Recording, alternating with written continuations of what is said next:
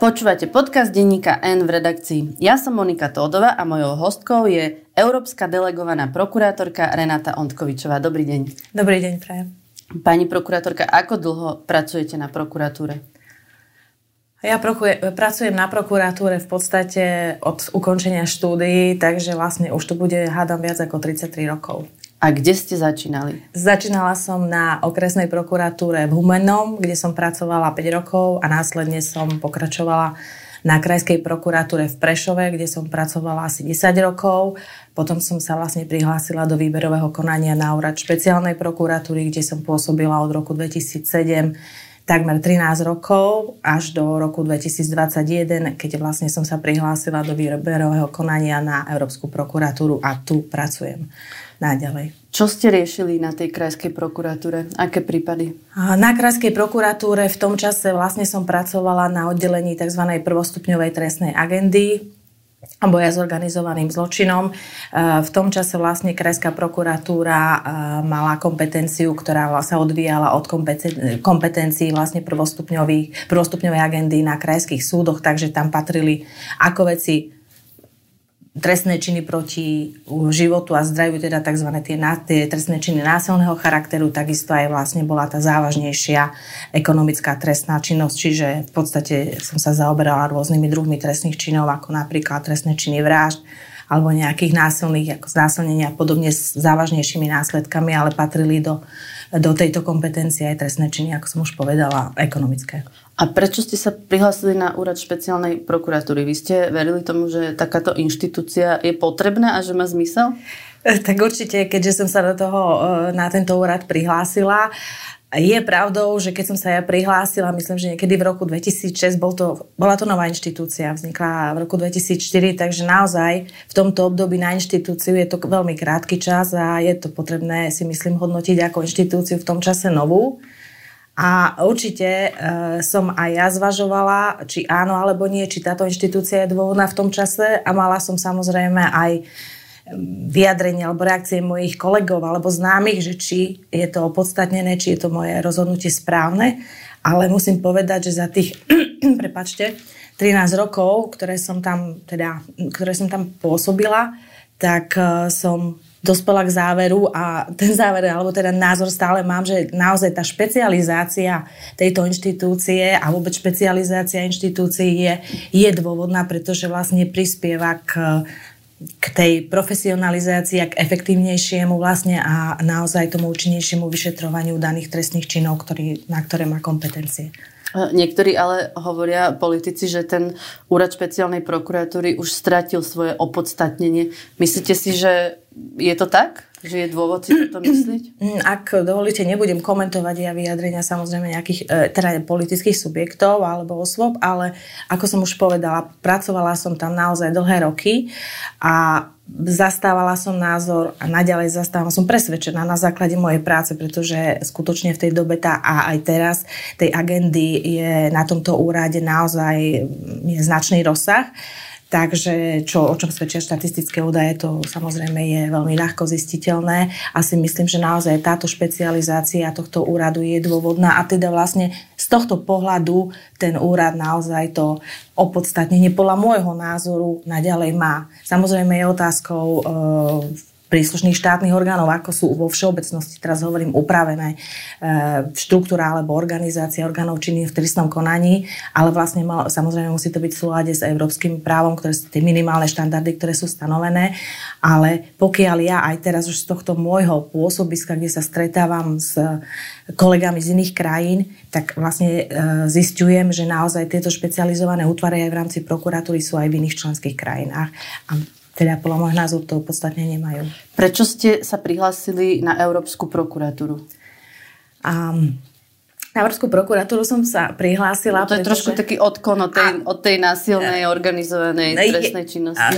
No, už vlastne na úrade špeciálnej prokuratúry, aj keď ten samozrejme sa zaoberal aj e, organizovanou trestnou činnosťou zločinecké skupiny patria do jeho kompetencie, ale tam som pôsobila len na odbore ekonomickej kriminality, takže vlastne už tých 13 rokov som sa v podstate zaoberala e, ekonomickou trestnou činnosťou a prihlásila som sa na Európsku prokuratúru, pretože vlastne Európska Európska prokuratúra v podstate naozaj preberá časť e, tých e, kompetencií tých národných orgánov, teda v tomto prípade v našom tohto úradu špeciálnej prokuratúry, pretože ako vieme, tak je to vlastne jej kompetencia je vlastne trestné činy, ktoré poškodzujú finančné zájmy Európskej únie a tie doposiaľ vlastne mal v kompetencii úrad špecializovaný trestný súd a úrad špeciálnej prokuratúry. Takže vlastne jednak som pokračujem v časti teda e, v vyšetrovaní alebo v dozorovej činnosti aj vlastne trestných činov, ktoré som robila aj vlastne na úrade špeciálnej prokuratúry. Okrem toho samozrejme sú tam, je tam aj iná trestná činnosť,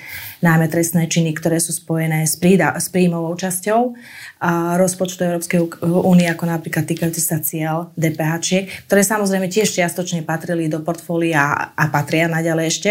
Úradu špeciálnej prokuratúry v časti sú vlastne aj najmä tie colné trestné činy v kompetencii tých okresných prokuratúr a, a teda okresných súdov. Takže jednak teda, aby som sa vrátila Čiže to bolo prirodzené. Jednak to bolo prejsť. prirodzené a navyše, ak to môžem povedať, bola to pre mňa určitá výzva, pretože samozrejme zase je to spojené, je to orgán únie, je to orgán, ktorý má nadnárodný charakter, ktorý združuje 22 členských krajín. Takže pre mňa to bola výzva vlastne naučiť sa niečo nové, rozšíriť si poznatky zase o trestných procesov v iných krajinách. E, naozaj máme tam nové postupy, ktoré upravuje nariadenie, ktoré vlastne zriadilo Európsku prokuratúru a zase poznať, hovorím, poznať aj ďalších kolegov. Skutočne ako pre mňa je to výzva a a motivácia naučiť sa niečo a získať ďalšie skúsenosti. No, úradu špeciálnej prokuratúry sa zastala vlastne aj šéfka Európskej prokuratúry Laura Keveši a generálny prokurátor Maroš Žilinka jej cez Facebook odkázal, že k jej obavám, že tie návrhy zákonov negatívne ovplyvnia ochranu európskych záujmov, treba povedať, že šiesti európsky delegovaní prokurátori za Slovenskú republiku od 1. júna 2021, kedy Európska prokuratúra začala fungovať, podali celkom 5 obžalob. Ako by tým chcel povedať, že málo? Je to málo? Ak, ak môžem, vyjadrila by som sa teda k tej činnosti Európskej prokuratúry, tak ako povedala vlastne už hlavná Európska prokurátorka v tom vyhlásení, ktoré ste spomínali, naozaj Európska prokuratúra, ja som to už spomenula aj orgán únie, a to z toho pohľadu, že vlastne nie je to, uh, nezahrňa len vyslovene tú kompetenciu tých uh, trestných činov, ktoré sa týkajú, vlastne, ktoré sú páchané na území Slovenskej republiky, pretože združuje 22 členských krajín a vlastne to je tzv. tá eurozóna tých tých trestných činov, je tam množstvo tých trestných činov, e, najmä daňových podvodov, ktoré majú cezhraničné vyšetrova- e, cezhraničný charakter.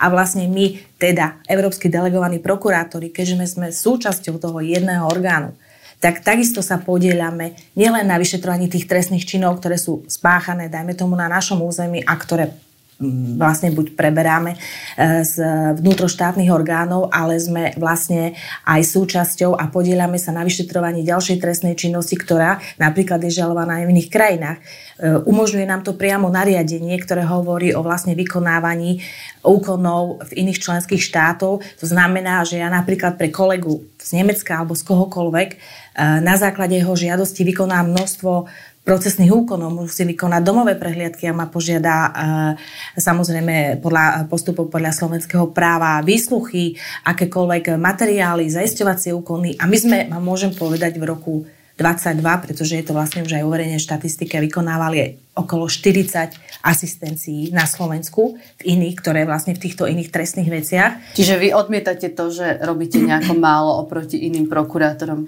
No, pozrite sa, môžem ja to hodnotiť na základe aj svojej praktických skúseností, ktoré som mala, keďže som už uviedla, kde som pracovala a naozaj e, nerobím menej Nemám pocit, že by som robila... Menej za viac peňazí? Menej za viac peňazí, pretože hovorím, sú to veci, nariadenie, to chcem, ak dovolíte ešte povedať, nariadenie a stanovuje nám mm, zase aj iné e, úkony, ktoré vlastne podľa trestného poriadku nerobíme. Napríklad musíme my začínať e, vyšetrovanie rozhodovať, či veci patria do kompetencie Európskej prokuratúry. To nemôže urobiť vyšetrovateľ, pretože nariadenie hovorí, že to urobí vlastne Európsky delegovaný prokurátor. Čiže to sú veci. Čiže keď ku nám príde vec, e, nemôžem to poslať e, e, vyšetrovateľovi, ako je to vlastne stanovený zákonný postup podľa trestného poriadku Slovenskej republiky, ale vlastne musím, musím to podľa nariadenia vyhodnotiť ja, na to máme lehoty. Takisto, keď príde vec z vnútroštátneho orgánu, ktorá je vo vyšetrovaní, my máme 5 kalendárnych dní podľa nariadenia,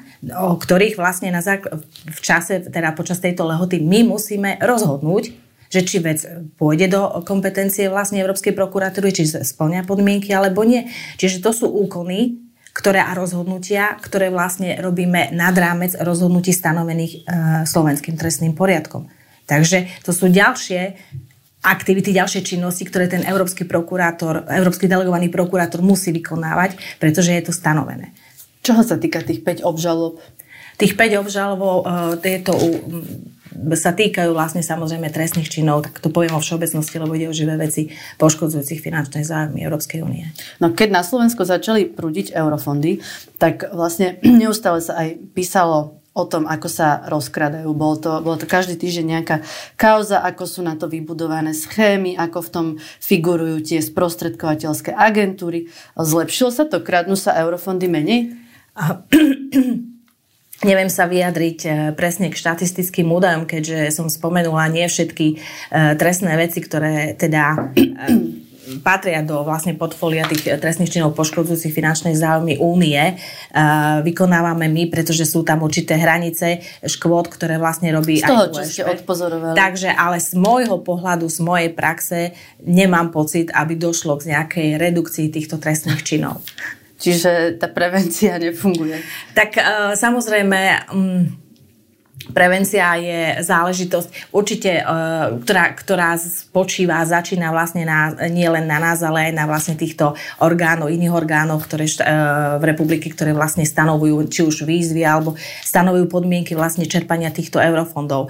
Určite, že by prospel podľa môjho názoru, keďže videla som niektoré postupy a procesy, ktoré sa týkajú poskytovania príspevkov jednotlivých operačných programov. Podľa môjho názoru naozaj sú niekedy príliš formalizované. Lebo takže... to vlastne hovorí hovorila teraz aj úradnícka vláda, že by to chcela zjednodušiť. Ono ako keby to bolo komplikované uh, práve preto, že sa to u nás vo veľkom rozkradalo. Čiže vy ste za to, aby sa to zjednodušilo? Určite áno, ale samozrejme za tak, aby sa vlastne dodržali podmienky tej ochrany tých finančných záujmov Európskej únie, čo je vlastne základ.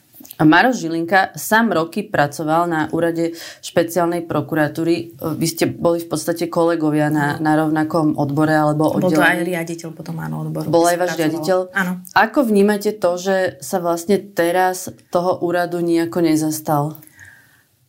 Ak, ak môžem, nebudem ja hodnotiť alebo teda komentovať vyjadrenia alebo nevyjadrenia eh, či už generálneho prokurátora alebo, alebo aj iných eh, subjektov, pretože je pravdou zase, že ani všetky presne nepoznám, keďže nie som na sociálnych sieťach, ale teda ak môžem povedať Máte k tomu... šťastný život. Eh, no tak teda neviem, ale ak môžem povedať k tomu, čo mne chýba v súvislosti práve s tými návrhmi, ktoré som prečítali, ktoré sa týkajú teda nielen úradu špeciálnej prokuratúry a všeobecne trestného zákona alebo poriadku, tak čo mne chýba? Mne chýba vlastne e, tie e, pripomienky generálnej prokuratúry a nie len generálnej prokuratúry, ale všetkých subjektov vlastne k týmto novelom v rámci toho legislatívneho procesu, lebo tam je to ten, tá možnosť vyjadriť. Chýba vám tá odborná diskusia? Áno, tá diskusia, tá možnosť vyjadriť, podať pripomienky, či už samozrejme generálnou prokurátorov ako legitímnym subjektom, alebo aj inými, ktoré Tam sa, sa môže vtedy vyjadriť účastňujú. ktorýkoľvek prokurátor, nie? Keď je takýto legislatívny tak, funguje proces. to tak, že vlastne my samozrejme ako prokurátori poskytneme svoje názory, pripomienky. Keď som bola na úrade špeciálnej prokuratúry, tak generálnej prokuratúry, ktorá to samozrejme vyhodnotí a následne podá stanovisko a v súčasnosti Európska vlastne prokuratúra zase v tej časti, ktoré sa týkali jej keď sme predchádzajúci vlastne minister eh, bol, vytvoril tie pracovné komisie na eh, pripravovanú novelu trestného zákona a poriadku, tak takisto sme k tomu dávali pripomienky vlastne v tej časti, ktorá sa týka nás. No, Maro aspoň napísal list predsedovi parlamentu, že nesúhlasí s niečím v tých trestných kodexoch, potom sa aj stretli, dohodli sa na nejakých zmenách, ale všetko sa to deje vlastne neverejne, nevieme, nevieme, že s čím nesúhlasí. Čo ste si vy pomysleli, keď ste si prečítali ten návrh? Tak eh, keď som si prečítala návrh teda tých, tých eh, zákonov, tak, tak ako som už povedala, vlastne chýbalo mi chýbalo mi vlastne tá diskusia odborná, pretože niektoré veci, niektoré návrhy, teda, ktoré sú tam, mňa teda osobne prekvapili, alebo ne, nevedela som si odôvodniť. Dajme tomu tú zmenu a chýbala mi tá diskusia. Ale pokiaľ samozrejme už to bolo prezentované, Európska prokuratúra vlastne zaslala svoje stanovisko alebo pripomienky Európskej komisie v súvislosti vlastne e, s týmito novelami, ktoré vlastne boli analyzované. Bolo to aj už medializované. Čo vás najviac prekvapilo, čo ste si nevedeli odôvodniť, keď ste to čítali? Že ste si povedali, že toto prečo? Podľa môjho názoru, teraz hovorím vlastne svoje stanovisko e, k tomu, čo som čítala, tak e, prekvapili ma napríklad zmeny v škôd, najmä teda tie hranice, ktoré sú značne rozdielne a teda podstatne vyššie ako boli, aj keď sme sa nebrá, aj keď teda my sme mali už, hovorím, v predchádzajúcich pripomienkových e, konaniach, tak samozrejme sme aj, bol tam aj návrh na aktualizáciu tej škody oproti tej pôvodnej sume, ktorá tam bola 266 eur, ale prekvapil ma ten ten už e, roz, tá, tá, tá výška oproti tým aktuálnym a hlavne aj tie rozdiely, ktoré teda mm, ne, neviem, nezistila som alebo nenašla som možno aj objektívne e, kritéria, na základe ktorých boli takéto, takéto hranice vlastne pre značné a tak ďalej škody stanovené. Že tie hranice sú podľa vás príliš vysoké? No, nevidela som dôvody, pre ktoré, alebo tie kritéria, pre ktoré boli takto stanovené. Áno, podľa mňa, viete, 350 e, tisíc na značnú škodu, ktorá v súčasnosti bola 26 600, tak je to, je to zjavný rozdiel. Čo hovoríte na tie premlčacie lehoty, ako sa no, práve, práve vlastne kombinácia uh, týchto škôd, pretože samozrejme v prípade prijatia takýchto zmien znamená to uh, prekvalifikovanie jednotlivých trestných činov a kombinácia toho, dajme tomu so znižovaním niektorých sadzieb teda trestných činov a zase s úpravou premlčania, ako som pozrela teda podľa toho návrhu, tak samozrejme spôsobí to, že, um, že trestné činy, ktoré, daj, ktoré vlastne budeme musieť prekvalifikovať do nižšieho stupňa alebo do nižšej tej uh, skutkovej podstaty, ako napríklad do prečinov a podobne, tak samozrejme tam sa um, potom môžete dostať k premočaniu týchto trestných činov. Ak vám môžem povedať napríklad, veci, lebo sme samozrejme to analyzovali aj vo vzťahu k našim veciam, tak napríklad e, príspevok alebo trestný čin, ktorý sa týka poškodzovania finančných zájmov Európskej únie, kde bol poskytnutý príspevok, čo sú bežné sumy nejakých 200, dajme tomu cez 200 tisíc. V súčasnosti je to zločin, ktorý, ktorý má, myslím, sadbu 3 až 10 rokov. A keď sa to spreneverí, Áno, alebo keď sa použijú na iné, teda na iné účely samozrejme, alebo, alebo sa vylakajú cez nepravdivé doklady ale... Hm, Čiže teraz je 3 až 10 a taká suma, takže tam by bola, tam je premočacia doba v súčasnosti 10 rokov a napríklad keď je ten skutok spáchaný v roku 2018, po novom by to spadlo vlastne, to by bola väčšia škoda do prečinu a tam by vlastne išlo už o premočanie 5 rokov, čiže my by sme sa pri skutkoch z roku 2018, pokiaľ nenájdeme tam iné okolnosti stanovené zákonom na prerušenie premočania, tak by dochádzalo vlastne k premočaniu a zastaveniu trestného stíhania. A pri týchto eurofondoch je asi dosť bežné, že sa na to príde až po nejakom čase, nie? No určite, pretože vo všeobecnosti tá ekonomická alebo trestná činnosť ekonomického charakteru na rozdiel od násilnej samozrejme, že keď niekto sa dopustí nejakého takého trestného činu, tak ak to môžem povedať, laicky sa snažia si to zakryť. Čiže my nezistíme zvyčajne vo väčšine prípadov, a nie len my, ale aj dajme tomu riadiace orgány to zistia buď pri kontrolách, že došlo k nejakým e, nesprávnym alebo teda falš, e, falošným dokladom použitiu, alebo že ten príspevok nebol použitý na daný účel. Viete dobre, že tie kontroly e, sú stanovené, hej, pravidlá, ako oni vykonávajú, ale nie vždy sa to dá vykonávať, nie vždy sú vykonávané hneď, čiže naozaj tam zvyčajne sa vyžaduje určitý čas na to, aby aby sa ten trestný čin zistil a následne ešte vyšetril. Takže určite to nie je hneď. Prečo to podľa vás takto navrhujú? K tomu sa ja neviem vyjadriť. Nie sú to moje návrhy, neviem, neviem sa vyjadriť k tomu, z akého dôvodu sú takto navrhnuté. Mne tam tá, práve tá diskusia nám tam chýba, aby sme vedeli tam dôvody alebo niečo podobné. No, špeciálna prokuratúra zverejnila, prijatí tejto novely bude premlčaných takmer 30% prípadov, ktoré sa týkajú trestného činu poškodovania záujmov Európskej únie, ale to sú len tie, ktoré dozoruje ešte špeciálna prokuratúra. Čo by to znamenalo pre prípady, ktoré máte na stole vy ako Európska prokuratúra? Pred bežnou analýzou našich e, teda vecí, ktoré máme vo vyšetrovaní, tiež vlastne sme zistili, že by to mohlo sa týkať zhruba okolo tých 20% trestných vecí, ktoré sú u nás. A tie by boli premočané? Tie, tie by sme museli pristupovať vlastne k rozhodovaniu o premočaní trestného stíhania a zase je v novele zároveň navrhnuté to, čo my sme e, samozrejme už dlhodobo od vzniku v podstate požadovali, pretože boli tam nerovnaké trestné sadzby medzi trestným činom súvenčného podvodu. To už bolo prezentované viackrát. To je taký vlastne, odborný problém. Áno, a vlastne v dôsledku toho my sme nemohli vykonať kompetenciu množstve e, trestných činov, ktoré by mali spadať vlastne, pretože sa prioritne jedná o trestné činy poškodzovania finančných zájmov Európskej únie vzhľadom teda k tým sumám tých príspevkov.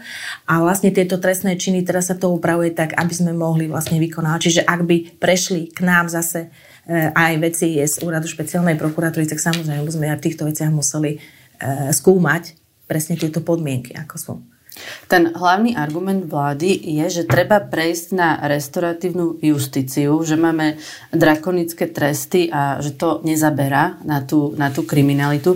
Teraz v nedelu napríklad e, predseda parlamentu pán Pellegrini sa opýtal moderátorky, že ak jej ukradnú auto a bude si môcť vybrať, e, či páchateľ pôjde do väzenia, alebo jej ho vráti, e, prípadne zaplatí tú škodu a ak nebude mať peniaze, tak až potom pôjde do väzenia. Takže čo by si vybrala? On by si vraj vybral tú druhú možnosť. Čo hovoríte na tento argument? Tak e, hovorím, nebudem sa vyjadrovať k názorom, názorom e, iných osôb alebo aj teda politických predstaviteľov, ale a restauratívna justícia určite je trendom v súčasnosti aj v iných členských krajinách sa k tomu pristupuje, sa hľadí vlastne aj na ten, predovšetkým aj na ten záujem poškodeného a teda ochranu spoločnosti, ale zase mali by byť dodržané základné vlastne aj zásady, ktoré sú stanovené v európskom práve pre ochranu tých finančných záujmov Európskej únie, ale však samozrejme ochranu práv ostatných poškodených a zároveň mala by byť, mal by byť zachovaný ten účel trestu, ktorý je vlastne,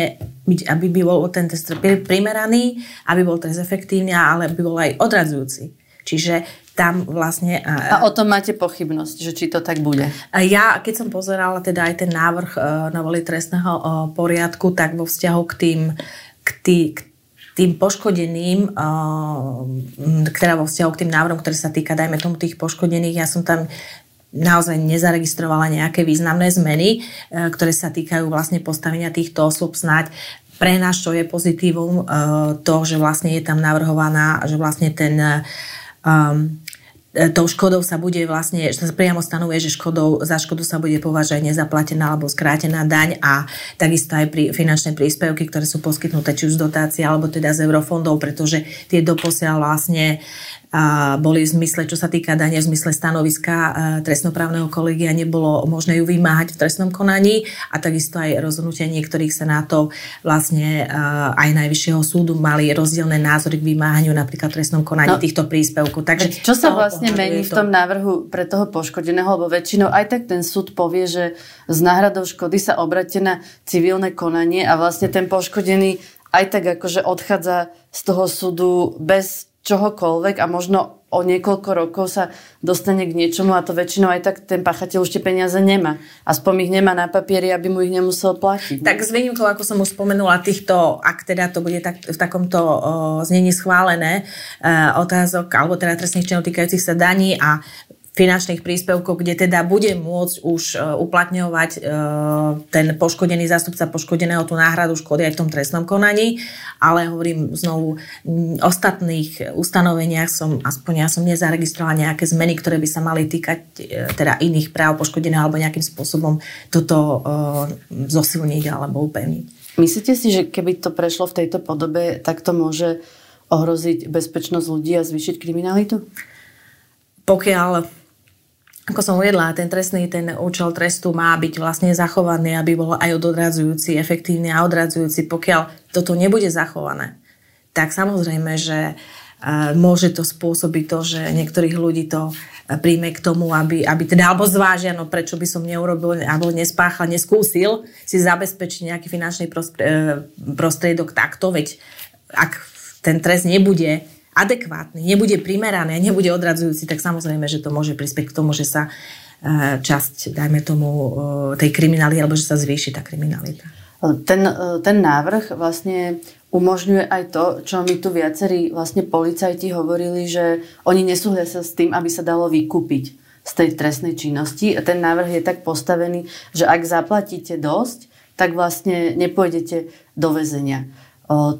A, a niektorí politici, viem, že ich nechcete komentovať, ale zase oni hovoria, že veď to je to je najkrutejší trest, keď niekto musí platiť, že to tých ľudí v skutočnosti viac bolí, ako ísť do väzenia. Vy si o tejto filozofii čo myslíte? Lebo ono to môže vyzerať aj tak, že to je vlastne návrh zákona šitý pre bohatých.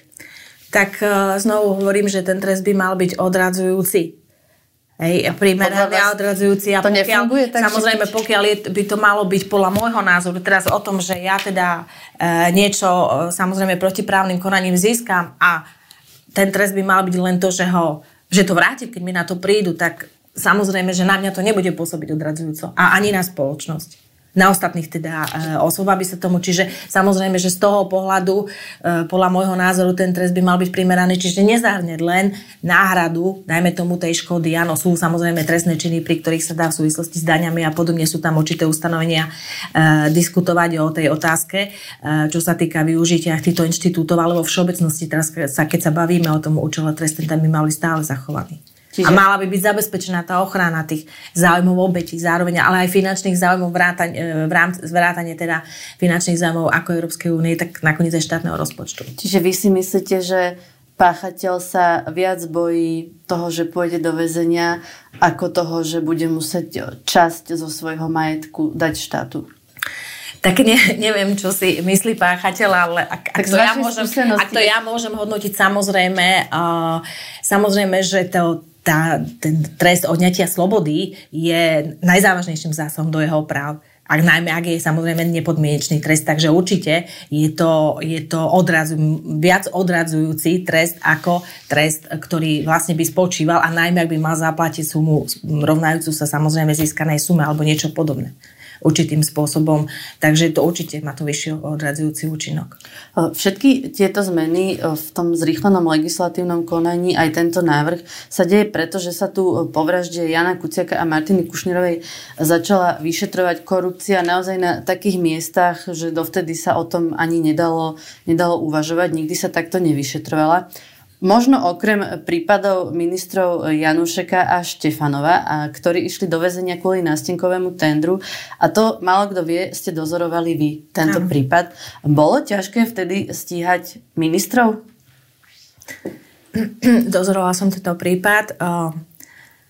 Pri vyšetrovaní či to, tejto trestnej veci alebo akýkoľvek naozaj um, ja neberiem uh, do úvahy kto je osoba, ktorá je podozrivá alebo obvinená, čiže z hľadiska ich postavenia. Samozrejme, môže to mať vplyv a má to vplyv pri niektorých kvalifikáciách, keď sa to týka trestného činu, ktorý je spáchaný v súvislosti e, s, dajme tomu, s tým postavením alebo s tou právomocou, ale naozaj nehodnotím osoby, e, osoby, ktoré teda prichádzajú do úvahy ako obvinená alebo podozrivé, ale berem do úvahy vlastne samozrejme a hodnotím dôkazy, ktoré, ktoré máme a takto to bolo aj v tejto trestnej veci. To viem, že vy ste k tomu tak pristupovali, ale či to bolo ťažké, či tie okolnosti boli také, že ste cítili, že to, nie, to nie sú obyčajní ľudia? A, nemám pocit, e, necítila som žiadne okolnosti ako, ako také, že to neboli obyčajní ľudia. Naozaj sme sa snažili tú vec vyšetriť e, na základe našich najlepších vedomostí aj s vyšetrovateľom, ktorý teda na tom e, pracoval, ale nemala som také nejaké skúru, také pocity, že teda je to niekto iný. Ako ste ale vnímali to, čo robil námestník generálnej prokuratúry pán Tichy, ktorý v podstate svojimi rozhodnutiami oddialoval to, aby vôbec bolo možné obviniť pána Štefanova. Keď sa to podarilo, museli sa opakovať všetky úkony. O roky sa vlastne predlžilo to vyšetrovanie vďaka tomu. Um.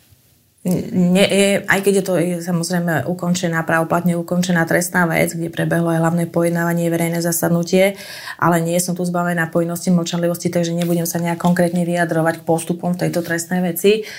Uh, Môžem povedať e, to, čo vlastne aj už oznelo na pojednávaní, snáď len toľko, že samozrejme stanovisko generálnej prokuratúry, ktoré bolo v súvislosti s jedným návrhom tam dané, tak bolo vzaté na vedomie ale, a pokračovali sme potom naďalej. Vlastne v tom vyšetrovaní sme ďalej prebiehali a pokračovali zákonným spôsobom a bola ukončená vlastne tým, že bola podaná obžaloba a následne boli súdne rozhodnutia. Minister Janušek dostal 11 rokov a stále je vo vezení. Pána Štefanova už prepustili, ten si to odsedel. A vtedy nikto nekričal, že je to extrémne prísny trest. Je to spravodlivý trest za to, čo sa stalo? A, tak, a, samozrejme je to trest, ktorý je zákonný, ktorý zodpovedá a, týmto trestným činom a sadzbám, ktoré sú zákonom za nestanovené. Ja ich považujem za zákonné aj spravodlivosťou k tým odsúdeným už teda, ktorí v tejto trestnej veci a, teda boli, boli odsúdení k týmto osobám. A bola zohľadnená pri tomto treste e, kvalifikácia a závažnosť konania každého obvineného, takže a na základe toho boli tie tresty súdom uložené. No, v skutočnosti sa ale vždy hovorilo, že tým hlavným človekom, ktorý mal nejak profitovať z tohto celého, komu mali smerovať tie peniaze, mal byť skôr predseda SNS pán Slota, že Janušek so Štefanovom vlastne tam boli len ako osoby, ktoré, ktoré mali vykonávať to, čo im on povie. Ale vyšetrovanie k tomu nikdy nesmerovalo. Nechceli títo dvaja ex-ministri nikdy spolupracovať s policiou? Opätovne nie som teda zbavená močalivosti, aby som sa vyjadrovala podrobnejšie k tejto veci, ale E, zase môžem povedať len to, že naozaj nemôžeme postupovať o vyšetrovaní na základe toho, čo sa hovorí. To nie len tej veci, ale aj akýchkoľvek iných, ale na základe tých dôkazov, ktoré počas vyšetrovania vlastne sme zabezpečili a ktoré sme potom vyhodnotili spôsobom, akým teda už bol odrazený v tej, pod, v tej podanej obžalobe. A keď ste sa ich pýtali, či nechcú spolupracovať? Nebudem sa vyjadrovať podrobne naozaj k tým dôkazom, ktoré... Tomu rozumiem, len aj vy ste museli vidieť, že vlastne to Slota lieta súkromným triskačom, to Slota má vílu v Chorvátsku, má majetok, ktorý sa mohol javiť tak, že nezodpoveda jeho príjmom. Nie vlastne pán Janušek, Znovu, už som to povedala, viete, ja vidieť môžem a naozaj, teraz to poviem laicky, myslieť si môžem e, čokoľvek de facto, ale naozaj musím v tom trestnom konaní a v tom vyšetrovaní sa držať toho, čo mám zachytené v spise. Čiže nemáte pocit, že sedí ten nesprávny? No nemám ten pocit, že sedí ten nesprávny. To vôbec. Bola tam dostatok dôkazov na to, aby nakoniec bol odsudený súdmi. Môže vláda alebo, alebo táto politická moc zrušiť aj Európsku prokuratúru, teda vás? A, Európska prokuratúra, ako som spomenula, je orgán únie, čiže nielen Slovenská republika, ale akýkoľvek z týchto participujúcich členských štátov nemá oprávnenie rušiť tento orgán. Nakoniec Slovenská republika bola jedným z členov, zo zakladajúcich členov, alebo čl- teda členských štátov, ktoré požiadali vlastne o túto zosilnenú spoluprácu na účely zriadenia Európskej prokuratúry. Takže naozaj táto kompetencia e, zrušiť takýto orgán únie nepatrí žiadnemu z participujúcich členských štátov nejakým, e, nejakým nejakým e, teda jednostranným aktom. Samozrejme sú v e, príslušných zmluvách upravené, teoreticky teraz hovorím, možnosti nejakých jednostranných úkonov týkajúcich sa, dajme tomu, odstúpenia od nariadenia, ktoré by určite zase boli spojené zase s nejakými predpokladám závažnejšími následkami, ale toto sú už naozaj špekulácie, ku ktorým ja teda nechcem sa nejakým spôsobom vyjadrovať, pretože uh, nie, ani, nie som ani kompetentná na to. Ale e, vo všeo, ak na tú otázku môžem odpovedať, že naozaj e, z toho dôvodu, že je to orgán únie, žiadny členský štát e, nemá oprávnenie ho zrušiť. Má na vaše rozhodnutia nejaký vplyv generálny prokurátor? A nie ne, tieto veci Európskej prokuratúry sú vyňaté spod právomoci orgánov činných v trestnom konaní Slovenskej republiky, teda aj generálnej prokuratúry a vlastne trestný poriadok upravuje, že pôsobnosť generálneho prokurátora, ktorú vykonáva teda vo veciach patriacich do pôsobnosti Slovenskej prokuratúry, tak túto pôsobnosť v našich veciach vykonáva orgán stanovený teda Európskou prokuratúrou a tá vlastne upravila v rokovacom poriadku a v podstate ju vykonáva Európsky prokurátor. Keby ste o, teraz mali o, povedať svojim kolegom na USP, ako sa majú ďalej rozhodnúť, viacerí z nich budú zvažovať, či prejsť na generálnu prokuratúru, či o, na krajské prokuratúry. Má zmysel zostať v tom rezorte? Tak, o tomto sam, všetkom? Samozrejme je na rozhodnutí mojich kolegov, ktorí si naozaj vážim a teda ktorými som aj pracovala, považujem ich za veľmi e, erudovaných na tom, ako sa rozhodnú e, ďalej e, pokračovať, ale ako prokurátorka, ktorá teda, ako som povedala, celý život v podstate pôsobím na prokuratúre, tak som presvedčená o tom, že zmysel pracovať na prokuratúre má. Tak ďakujem veľmi pekne, že ste prišli. To bola prokurátorka Renata Ondkovičová. Ďakujem veľmi pekne. Počúvali ste podcast v redakcii, ja som Monika Todová a do počutia na budúce.